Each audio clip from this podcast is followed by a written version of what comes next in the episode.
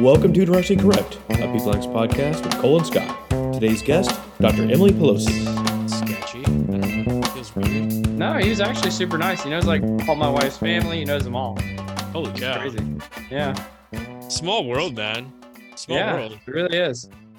Well, I remember this is like right when we very first. Well, I- I'll tell this story in some other time. Um, hey, Emily. Emily, how's it going? Hey, good. How are you? Good to see you. So good to see you. I've been looking forward to this call all day. So excited. Ditto. Ditto. Yeah. I Haven't talked to you in uh two years, I guess. I know, I know. And from the looks of it, you're in an Amazon office. so fun fact, Cole. Uh Emily just randomly was my matched onboarding buddy when I joined the organization. She So you uh, guys met on Match.com. That's so cool. Yeah, it was like a very specific Match.com for Amazon research scientists that just started the company. I don't know if you've heard of that one. But no, but yeah, and I remember you had started like right before COVID, right? Right, so right. we never met in person and i remember talking to you about how you would move there just to hang out in this apartment for a little while That is uh very accurate of the uh experience I had. I, I moved to Seattle in like late March of 2020 because it was only gonna last a couple weeks and everything was gonna get back to normal. And now I come to the office and no one's here. So are you in seattle now I am, I am. Uh oh right downtown. awesome. Are you still in Seattle? Yeah i live in magnolia i'm like three miles away from downtown but i love this this is like full circle like last time i talked to you you're like i don't know where i should even live right now i've never been to the office and now i'm talking to you from an office love it I, I must ask, like, is is this a fake background or is this like your most lovely living room? I wish I could say it was my living room, but it is a fake background. I didn't have one for a long time, but a lot of my coworkers have very stylish and posh looking backgrounds. Yes. So I eventually succumbed to the peer pressure. but I am not. You're probably one of the few people that Cole and I both know. How how are y'all linked? Yeah, that's right. How are we linked? That's a good word to use, by the way, since we worked at CenturyLink together. Oh, it's now called Lumen, but uh yeah, the company changed names. But yeah, that was that was back in the day a little bit. Um back in the Mhm. IC days, the good old days. Yeah. is this Yeah. in uh in Louisiana? That's in Louisiana. This Monroe. was uh in Monroe, Louisiana. you gotta do your time, right? You Gotta do some time in Louisiana. That's what they call it. Yeah. Somehow, even if you're not from a program in Louisiana or ever thought about living in Louisiana, you might find yourself there for a short time. It, it makes it makes you stronger. It wasn't a huge shock for me since I'm from there, but I imagine it was quite a shock for Emily. It was looking back on it, I'm surprised it's not more it wasn't more of a shock, but um I mean when I talk about my time in Louisiana and like the people that I met stuff, I like I was only there for like two close to two years. Um That's a while. and I yeah, but I made I feel like I have more friends and connections from that time than like the 10 years I've been in Seattle. And my explanation for that is that Southern hospitality is a real thing. And people are warm and friendly and yeah, met a lot of that I still talk to, i.e. Cole Napper. Well, actually, maybe we should tell people who you are. Um, so this is Dr. Emily Pelosi. She's the head of employee listening at Intuit and also an adjunct professor at Seattle Pacific University. Um, she's been doing this work for about 10 years in the talent analytics and research space. Uh, prior to working at Intuit, she's worked at both Amazon and Lumen, lives in Seattle, enjoys playing tennis, apparently is getting married um, and loves to talk about the future of surveys. So maybe we can dig into that a little bit today. Um, but before we get into it, can you tell us a little bit about what what is employee listening and what are people saying about it these days? Sure. Um, so I actually have a, a question for you two before I Oh, no. start. Uh oh. Uh-oh. I'm curious, what do you think of when you think of employee listening? Like, what does that mean to you? I'll, I'll go. I'll go. Why not? Employee listening.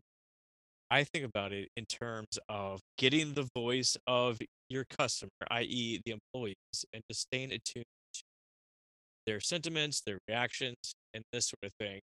Yeah. Well, if I'm being like hyper literal, I, I honestly, when I first heard the concept, I thought it was kind of like how people always assume that IO psychologists are like organizational therapists and we're just having like listening sessions to hear people's problems, which I guess is kind of what it is in a way. But really, like nowadays, it, it's mostly surveys and then passive techniques. It's really those two things, from what I can tell. People always say it's like, oh, it's town halls and it's employee communications and all that, and it rarely ever is. But you know, tomato, tomato. What do you think, Emily? Yeah. No, that's awesome. So you both touched on like what how would I like to describe as uh, as uh, being two core aspects of my job. When I talk about employee listening, in my role specifically, I think of two things.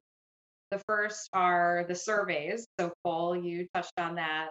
Uh, we partner with Glint to do enterprise-wide pulse surveys, life cycle surveys, catch onboarding and exit sentiment, stuff like that uh, pretty standard. Um, but then we also have this other kind of my other side of the house we call the voice of the employee. Uh, so you had mentioned that, Scott. It's um, a collection of active and passive data sources that are geared to give us employee sentiment data in between our pulse surveys. So all together, these two things work in conjunction to gather data on the employee experience. When I say employee experience, I know that could also mean a lot of different things.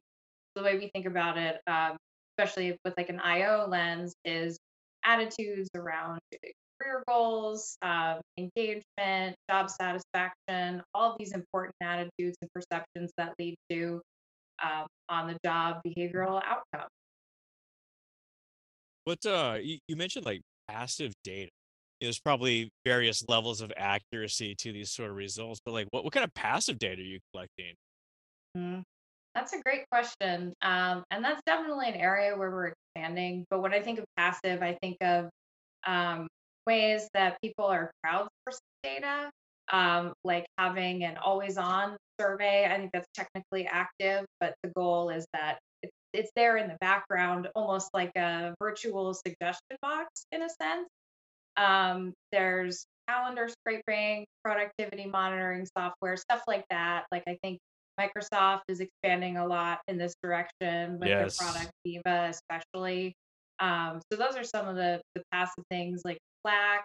Um, I know we use a platform called Slido. That uh, are you familiar with Slido? I am not. No. It's I basically heard of it, but now that you bring it up, I cannot remember. So can you please inform us? Yeah, yeah. It's I actually hadn't heard of it before I joined Intuit, but it's a platform for um use it for a polling feature. So if you're in a town hall meeting or something. Oh yeah, it's like Menti or whatever that's called, or Mentimeter. Yes. Yes. Yeah. Yeah, so But- that's a good way to see like, oh, what's top of mind for employees? Like what questions are they asking? What concerns are there? That kind of thing. Well, what what are employees saying? Like I, I know that we had like we were coming hopefully through a pandemic and you know it's been like a really tough time and like we got the economy sort of don't even want to talk about it and like 2022 like felt especially like Q4 like felt like really really rough. Like have have you seen a change in employee sentiment overall?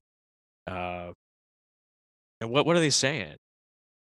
It's a What are they saying, Emily? What are they Yeah. saying? What are people saying? Well, I'm listening. We're listening. exactly. We hear you. I also should say other uh, other companies. I see employee listening a lot. I also see employee sense.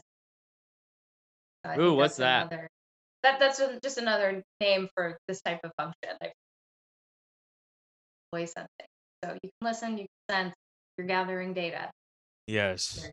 So we're like taste, touch, feel, smell. We're sensing them. like seeing dead people. Oh god. Like- we try to stay in this dimension most of the time.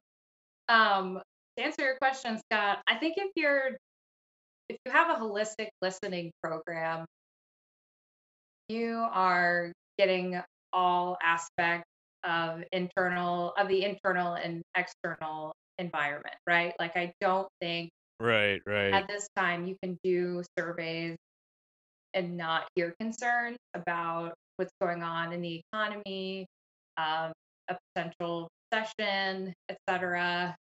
You know, similarly, you should also be picking up on organizational health issues that that everybody's always working on, right? Like focusing on advancing people's careers, making sure they're engaged, um, stuff like that. So a little bit of both internal and external feedback. Yeah, I feel like this session has been more of a words and terms one than most of our podcasts because now I want to ask you, what does organizational health mean? We've already done employee sensing, listening. Um, I keep forgetting the other one, but yeah, what's org health? Well, when I say org health, I guess I'm thinking of um, HR, I don't know, HR issues broadly. And issues isn't the right word, but just like when you're thinking of org health, hopefully you're thinking of like ways to attract employees, engage them, and retain them. So I think of all things kind of like part of that life cycle. And I can provide a short glossary after this. Well, call. honestly, these, these are these are unfair questions to ask you because I feel like these are like made up HR words that become trendy and hot, and it's like, and it's nobody's job to define what they actually are, but they sound good. So, Mm. so The- the- like you, honestly, you're doing really good job, Emily. Yeah, I, I agree. I agree. But it is it is a overall function of the organization. Like to be healthy, you need to be able to attract talent, develop them, provide them a great experience, make sure they're productive, so you know, benefit the overall organization.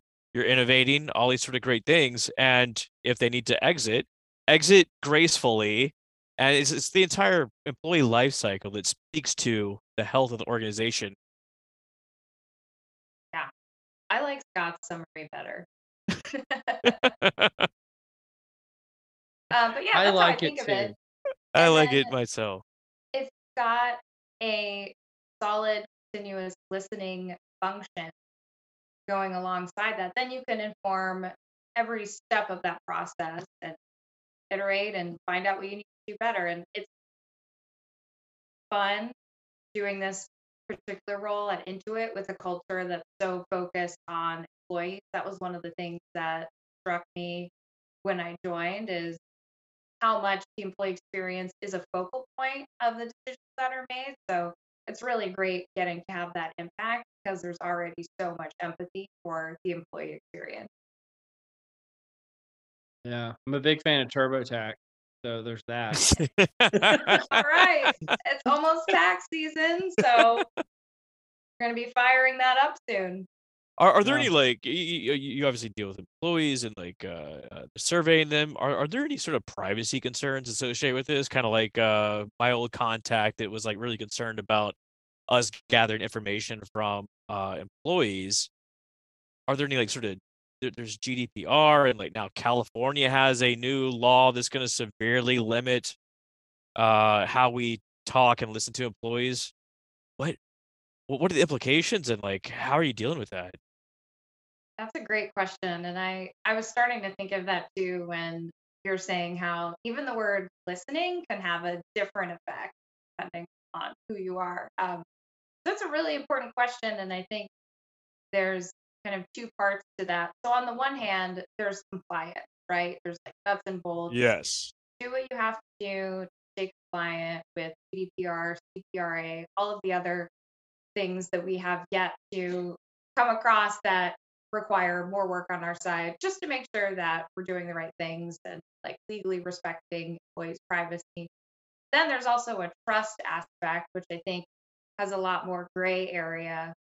Um, I always like to say trust is really hard to gain and so much easier to lose. So we have a set of principles we use in evaluating the channels that we use and channels think of data sources. So in the data sources that we use as part of our listening mechanism, um, one of our principles is around privacy and um, we talk about the newspaper test a lot. So if we Of were to course, use, yeah. Yeah, this data in this way, you know, how would an employee feel about that? Or, you know, what if someone wrote about this in the in an article and like what's the best headline they could write? What's the worst headline? Um, so just being aware of how that looks, but at the same time too, and this is kind of getting outside of of privacy a little bit. I think um, employees' expectations are changing about what to do with their data. Um, Like, Like- how? I think with like Slack, for example, or you know, maybe Slack, or I'm trying to think of other Slido too, even other like large public forums where employees are sharing questions and feedback. I suspect there's an expectation to action that feedback, much like when you send a survey and ask someone for feedback. There's kind of this unspoken like well, now I expect you to do something with my feedback. I Yes. same now that there's so much more passive data available, people are using it so much more.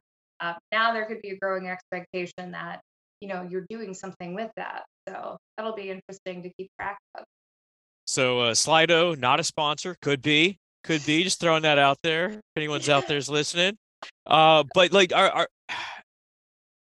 do you see a generational difference? Like, are older employees, more tenured employees, more apt to be more privacy concerned than say like uh, newly minted Gen Z employees coming to the organization?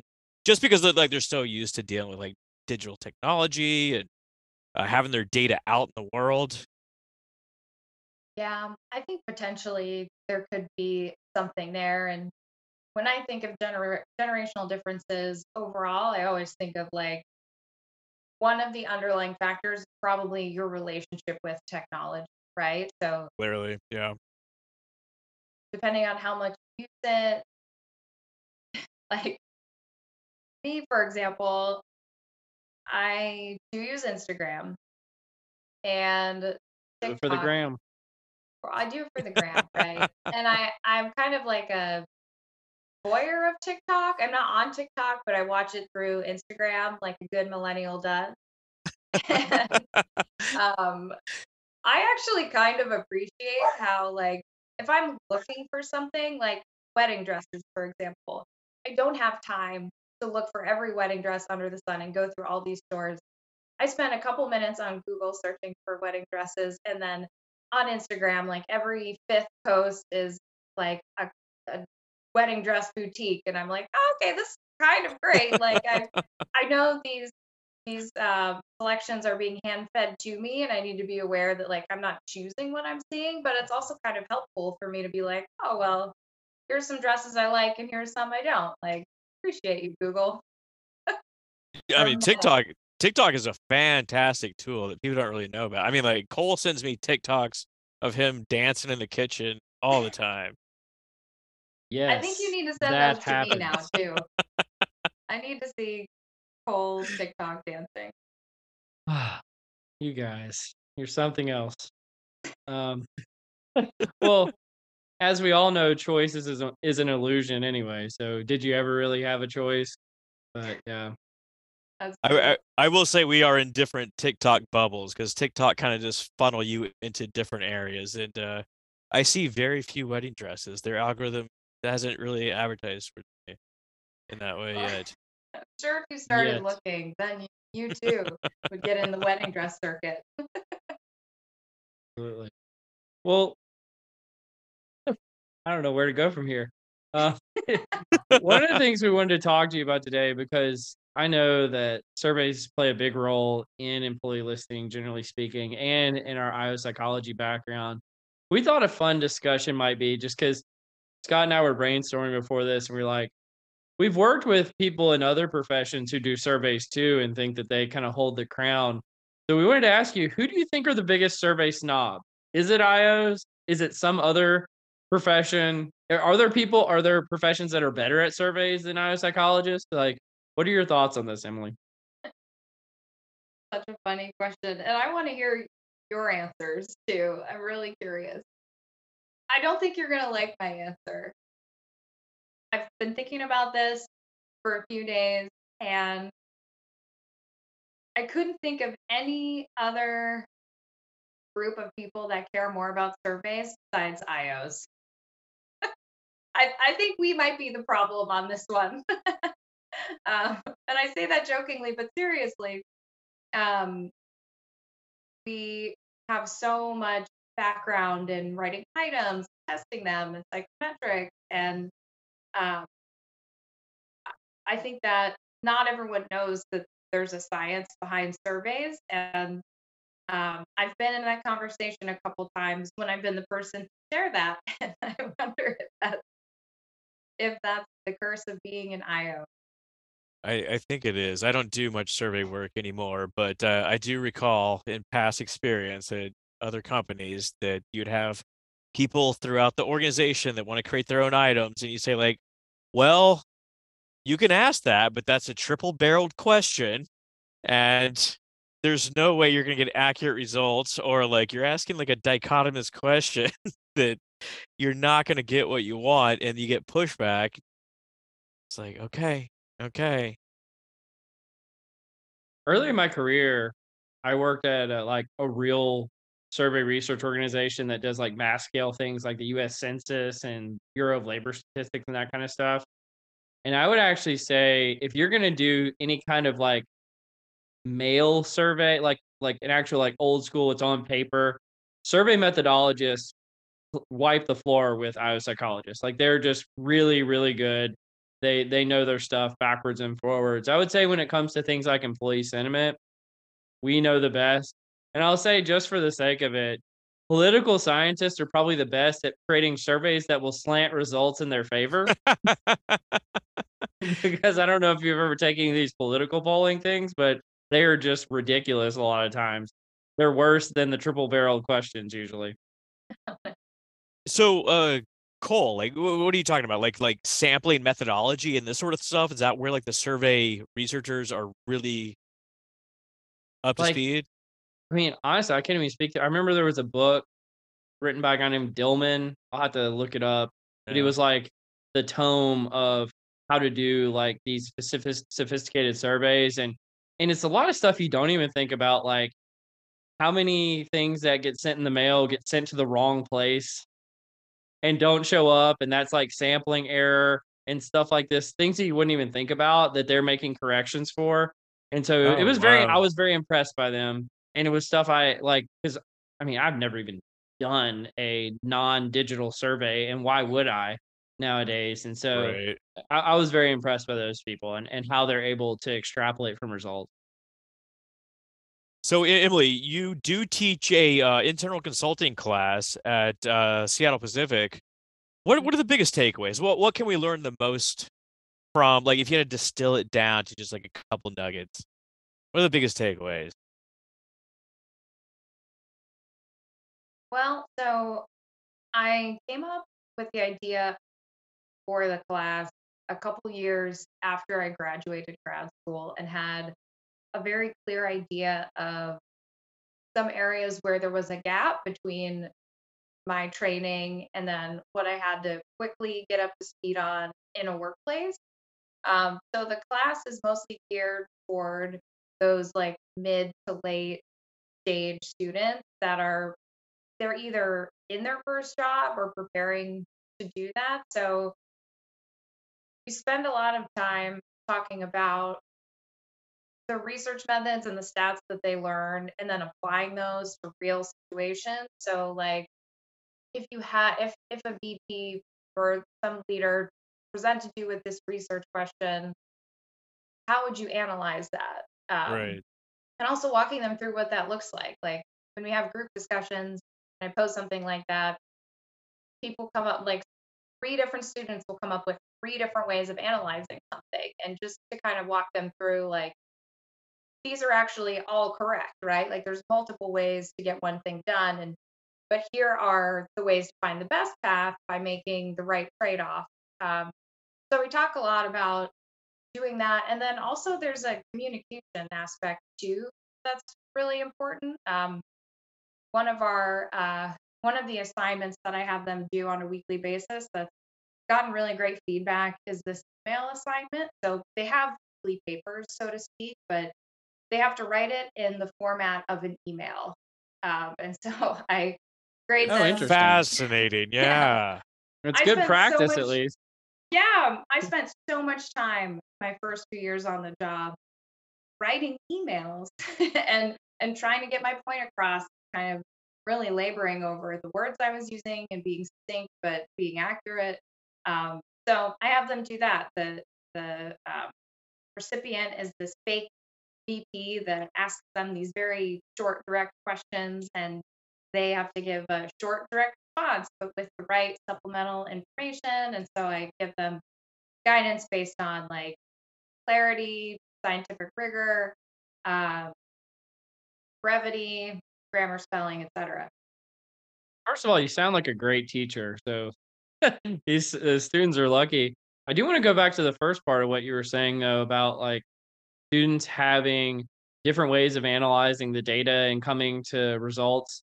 What what are your thoughts on like mixed methods research and the ability to kind of like triangulate results? I always call it like if you don't have like a slam dunk experiment using like the preponderance of evidence like from like legal like the legal background is like how do you find a real finding even if you can't prove if it's causal i don't know what, what are your thoughts on that when you're teaching your students or in the workplace for that matter That's a great question. And it makes me think of the name of your podcast because I was thinking about that last night.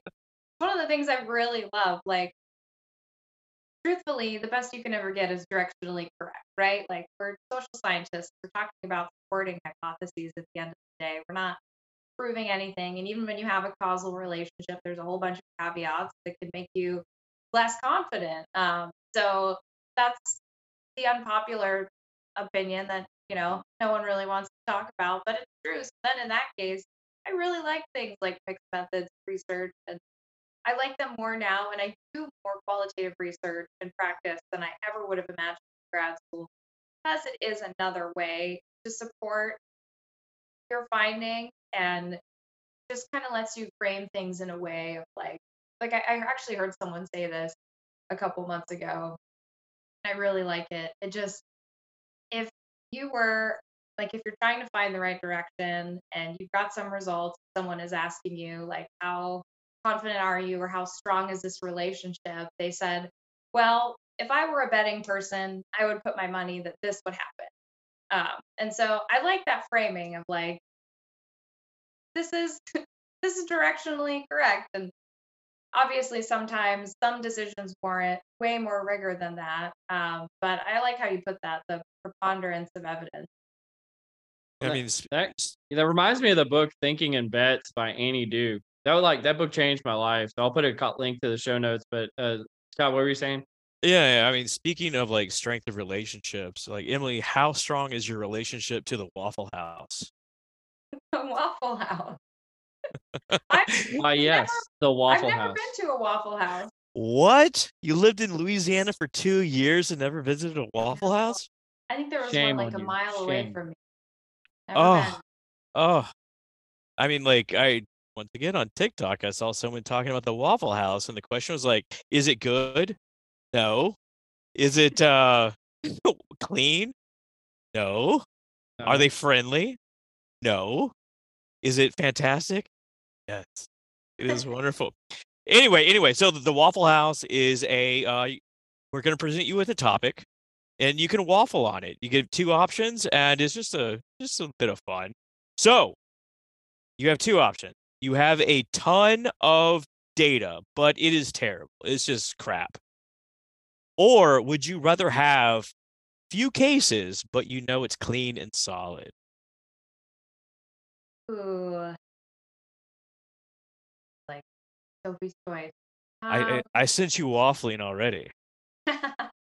big time waffler over here. Um, she makes her own waffles. She doesn't go to Waffle House. we Belgium style, like we go big on the waffles. Um, I mean, I'm. I think my gut is gravitating toward the fewer but clean data Yeah. because I like, I like the precision that can come from that and the accuracy. However, I could see that hurting down the road if I need to generalize in a way that I can't because I have few cases. Yeah, I think it goes along with your proposition around uh, making sure things are directionally correct. I mean, if you need to impute cases or like go into like some sort of like bootstrapping, you have that option. But then again, I mean, you could uh, try and clean that big data set, but you never know if it's going to be right or not. What about you, Cole?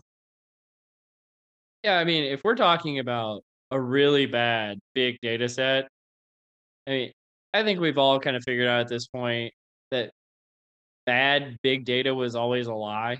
Like you were going to get oh, something Oh from yeah, it.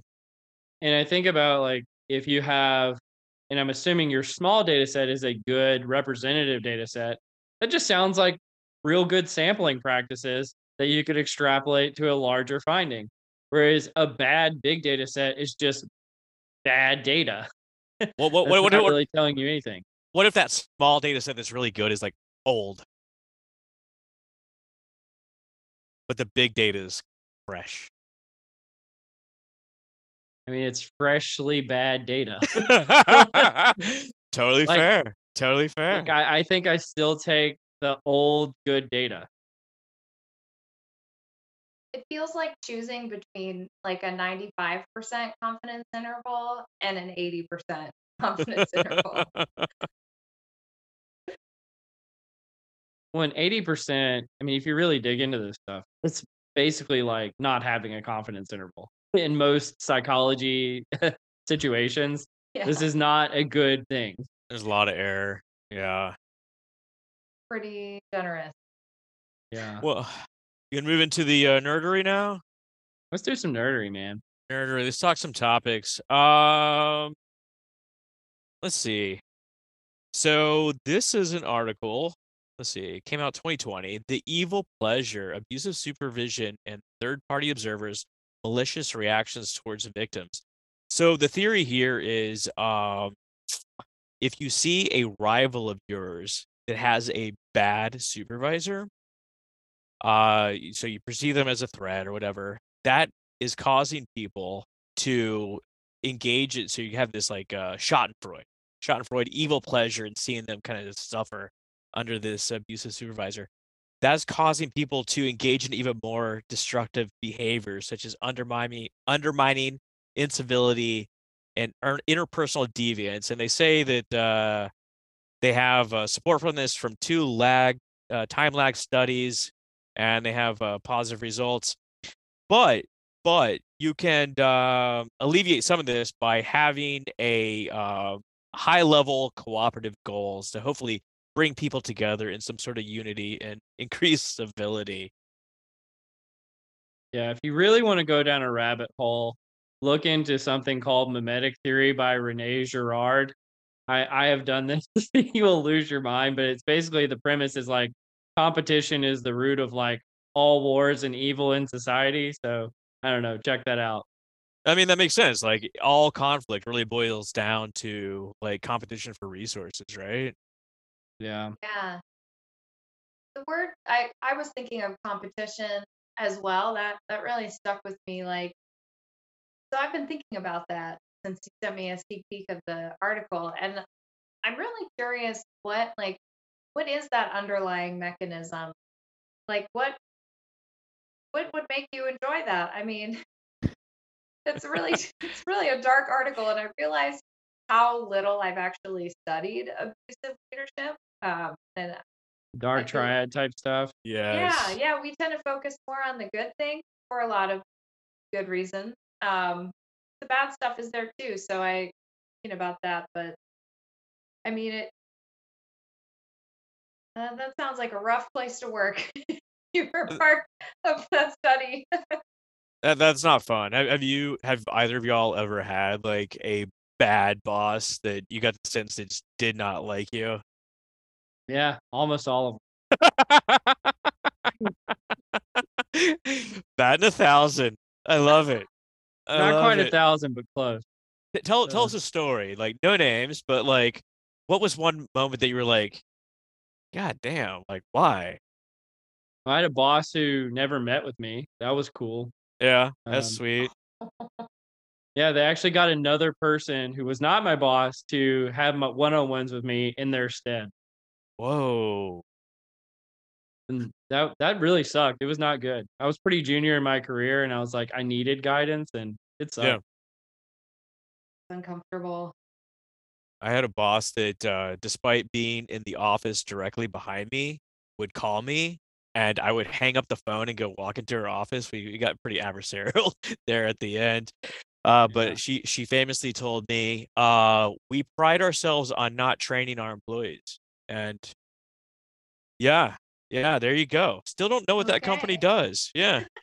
We should have a vent session on here sometime. I'm just thinking of this as you're saying it. I was like, this would be very cathartic, or maybe you would give us some Schadenfreude. I don't know. I'm not sure I understand what that word means, to be honest. Well, have you ever seen like a coworker intentionally trip up another coworker? Like throw them on, not necessarily throw, well, I guess including throw them under the bus, but be destructive to, towards their work or, you know, this sort of Yeah. thing. Yeah, I usually see it with like between teams. You know, you see one team Mm. that's kind of competing with another team, and then they just like do stuff that intentionally screws up the other team, and it's really messed up. But people do it, and it sucks. Wi- withhold information, this sort of Yeah. thing. Not show up to meetings, you know, that kind of stuff. Is that uh, showing up in the employee listening, Emily? Yeah, is it? Schadenfreude. Uh, it's A a, it's a new Freud. new construct. Oh, nice. yeah, you know, Schadenfreude has not come up as a top theme, it hasn't risen for some reason. but I'll I'll look for it and I'll let you know what I find. Well, let, let's switch gears to something a little bit more. I don't know if this is more fun either.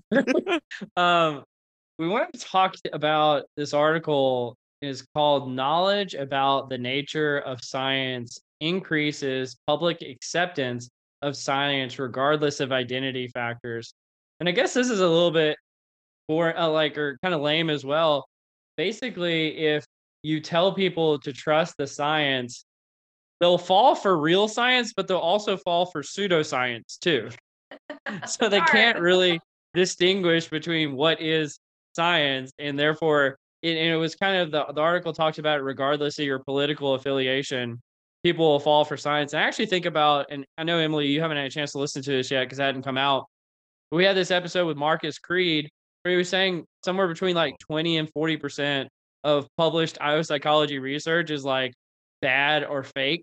And so even journal editors don't seem to be able to distinguish between, you know, real science and pseudoscience, which I don't, I don't know. What do you guys think about this?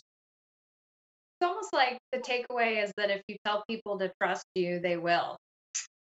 Which is totally counter to what I was saying earlier about how trust is hard to gain and easy to lose. I don't know. but it, it I think that is especially prescient right now, given all the misinformation that's out there. Like I'm sure I assume there's a lot of moderators in what's trustworthy and what what's not, or yeah, what kind of earns your trust when you're, you're reading. Like I think back to um way back when I was an undergrad, like my first psychology class, we had a professor who gave us an assignment to go out and find like pseudoscience articles and like Oh wow, like, that's we cool. all- I like that assignment. That is cool. yeah, and we all brought them in and like compared what we found and like you know, it's everything you would think. Like all these articles are like it's real science, data analytic, and like charts don't make sense or have like they're like missing the labels. You don't even know like how many people were in the study. Like really bad stuff like that. So I'm Emily, I told you not to talk about my dissertation like that. Gosh. Well, like w- when people say like trust the science, it's almost like held up like it's unquestionable, which is is there anything more unscientific than saying, okay, this is the only answer you need and F off because we got everything we need. Right? yeah. Well, when there's a reason people- why people are called con man, con is short for confident, giving people con- like untoward confidence in you that they shouldn't have. And that's essentially what this is saying. I think this article essentially says that these people like this that believe the science or you know trust the science are more likely to disseminate false claims that contain scientific references. So it may be false, but it says like you know four out of five dentists prefer this toothbrush. You know, is it real? I don't know. Quote from Mark Twain. Yeah, no, that's that's scary, honestly. but important. Do you think people also have different mental models of what science really is? Oh, Are we talking about like the average human being or like PhDs in psychology? Probably more of the average, but I I could see like between disciplines, like you know, there's been a long-standing debate about social science being different from other science. Soft sciences, hard sciences, yeah, that whole thing. Yeah. Yeah. I think when people associate with science, they associate with hard sciences. Let's be honest. Like that's what they're talking about. And they, I think they assume that people are like using white lab coats and beakers and there's like smoke coming out of the beaker and they're doing something like that or using a microscope. I assume that's what people think science is. And it's probably a pretty trustworthy endeavor, but they also probably think it's a little bit of magic because they don't really understand it. So um I don't think anybody's spending a lot of time thinking about social science. Let's be honest. No, especially when you start talking about like different phases of the research project, like uh, the lit review. I, I would say I'm conducting research, but in reality, you're going out collecting articles, trying to find background information, which you know I think people laugh at in this regard. Yeah, it almost uh, feels kind of backwards the way that we cite other papers, but you know, obviously you don't want to plagiarize, but how often do you sort of change the meaning? Like, does it turn into a game of telephone? Maybe this is why 20 percent or whatever you were saying, Cole, of our um, IO psychology. I wish that fake. was why. That's not why. no, no. Let me listen to that later, and I'll Yeah. break my heart on my own time. Well, s- s- someone went back and reviewed the actual Hawthorne studies and found exactly what you're talking about. So over time, people decided secondary, third, fourth, fifth references, and like over time, the actual findings of the Hawthorne study were far different than what was actually conducted. Mhm. So I mean, like, yes, this can happen, especially like you know you're moving fast. Like you're just like okay, eh, Cole said this was true, and I'll believe Cole. Why not? It's good Most enough for me. It's good enough for science. Trust the science. Trust the science. That's funny you bring up like actually going back and looking at old articles. Like it is a little bit alarming how when you do that, they're not using methods or statistics that we would that would really like it'd be anything we could use today. Like one I think of a lot is um uh, the cognitive dissonance guy, Festinger mm-hmm. that study was based on like 20 to 40 people and some t tests and it's the basis for this theory of cognitive dissonance that's really never changed since he wrote about it so you know that that type of methodology and sample size wouldn't pass muster in any of our top tier review journals today not even the bottom tier uh, but it's very real Th- this could be fun changed. or incredibly boring. How would you redesign it if you had to do it today? Like, yeah, don't answer that. I just realized as it was coming out of my mouth, I was like, Like, this is gonna be a stupid question. I, I can I can hear people clicking off. I forget what he did to create a feeling of cognitive dissonance, but I think there are IRBs in place now that also might not be okay with making people feel uncomfortable for your research study. So That is true. I mean, like a lot of those foundational psychology studies, like, woo, like Milgram studies, like you, you can't do them anymore. Can't Uh, do them. I, I will say, like one uh awesome thing about this article that uh, Cole brought up is uh all four studies in it were pre-registered, pre-registered oh, experiments. yeah, open How about that? Yeah. How about for that? the win. that's for the win. All right, Emily. Uh, these people are going to put you out of business or help you exponentially. Uh, this is uh pure IO pornography right here. This is turning words into numbers, assessing work attitudes using natural language processing. So essentially, the uh, study investigated whether natural language processing (NLP) algorithms could be developed to automatically score employee comments to open text fields and uh, they did this for 28 work constructs and is freely available the text-based attitude and perception scoring system so TAPS dictionaries uh, which are made publicly available um, so here comes the io slant here so the valence scores exhibited strong evidence of reliability and discriminant validity particularly when analyzed on text responses that were more relevant to the construct of interest go figure. But I mean, this is really exciting. This is kind of like the holy grail of a lot of IO work, right? Being able to extract employee attitudes from the things that they write.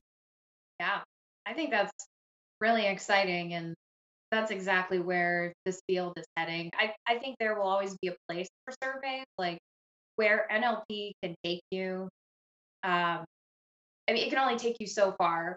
You still need a good methodology, right? Like Mhm. you can only extrapolate so far from one question, an open text question. Um, but actually, one of the things I'm presenting on at SIOP, little plug here, um, in Oh. Boston, I'm partnering with a data scientist that's also on my team. His name's Derek Osborne.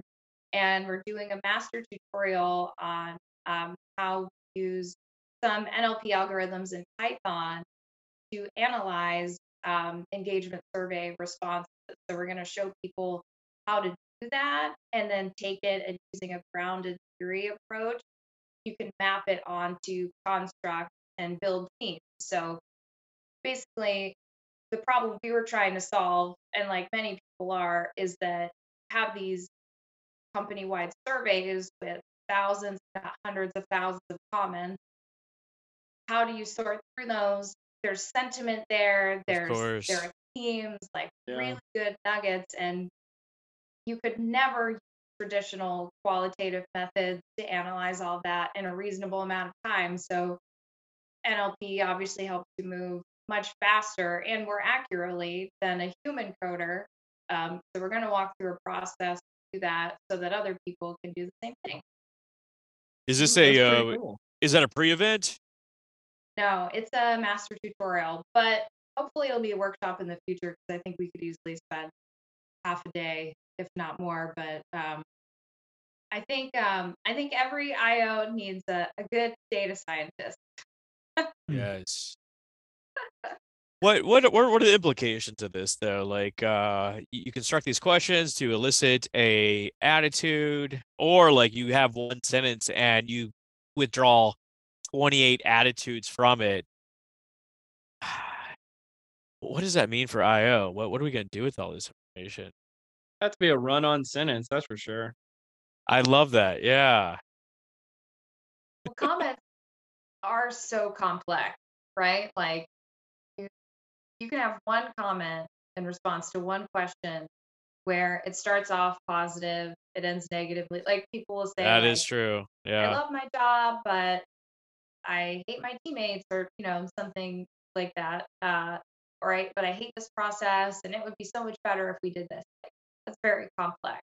Um, but I, I think at the end of the day, it's still a construct validity question. Like I'm not sold that can fully understand some like attitudes are so multi-dimensional. Like people are so multi-dimensional, and like you know maybe even if you can accurately assess someone's attitude about something from one question what about those within person differences over time, and how does that impact the outcome that you're trying to predict?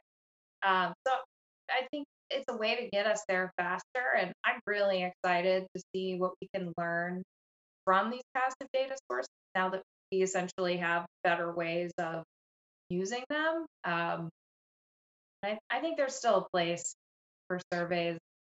Uh, absolutely, absolutely. I, I see it as like another tool in the tool belt. Really, it's like another way to get the data, especially as you mentioned, Emily. Uh, if you get ten thousand responses, like, what are you gonna hand code all that information? Like, no. At least it'll give you like a directional sort of sense of where things are going. There's I know there's even companies now that are saying surveys are dead. You know, you don't need Mm. them anymore because they can get all of the same constructs via just open text fields and things like that. I know a few that are thinking of doing that. I'm actually talking to somebody next week who just started at one. So I'm very curious from an IO psych perspective what they think about that. I'll Mm. let you know what I hear. Yeah, it's really unfortunate for uh, economists who just discovered that uh, you can measure employee attitudes through surveys. Yeah, no kidding. We're not no longer just rational actors. We have attitudes.